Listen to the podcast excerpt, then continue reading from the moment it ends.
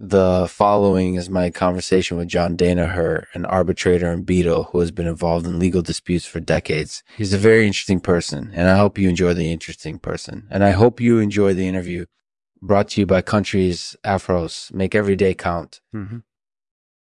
Thanks, John. Can you tell us a little bit about your background? I grew up in a small town in Ireland and, and I ended up going to law school. I started out as a litigator, but I eventually began arbitrating disputes. How did you get involved in arbitrating disputes?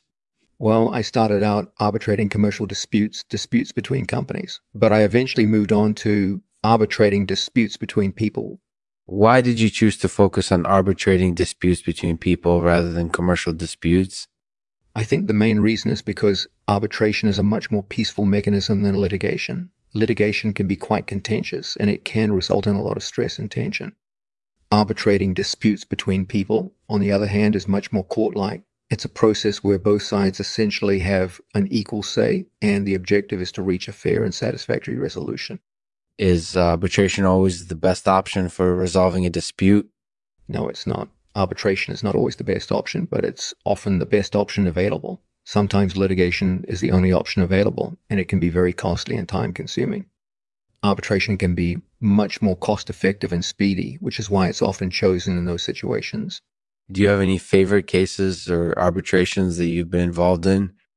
I really don't have any particular favorite cases or arbitrations. Long term arbitrations are the ones that I tend to enjoy the most because they tend to be the most fair and impartial.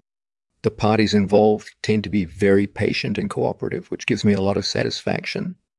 That's really admirable. What advice would you give to somebody who's considering becoming an arbitrator or beadle?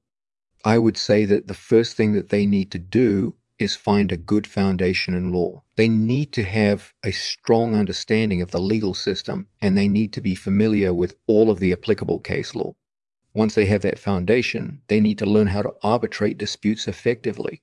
There's no magic formula. But there are certain techniques that work well for arbitration, and those techniques need to be practiced regularly if you want to be successful as an arbitrator or beadle.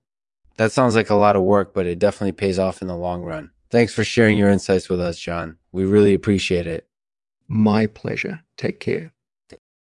Thanks for listening to the Lexman Artificial Podcast. If you enjoyed this episode, please rate it and leave a review. I sincerely appreciate your feedback. Your feedback Here's a poem John shared with me that he thinks speaks to the importance of arbitration. Arbitration is an important tool. It's my favorite way to resolve disputes. Mm-hmm. It's a court where both sides have an equal say. It's a process where we try to find a fair and satisfactory resolution.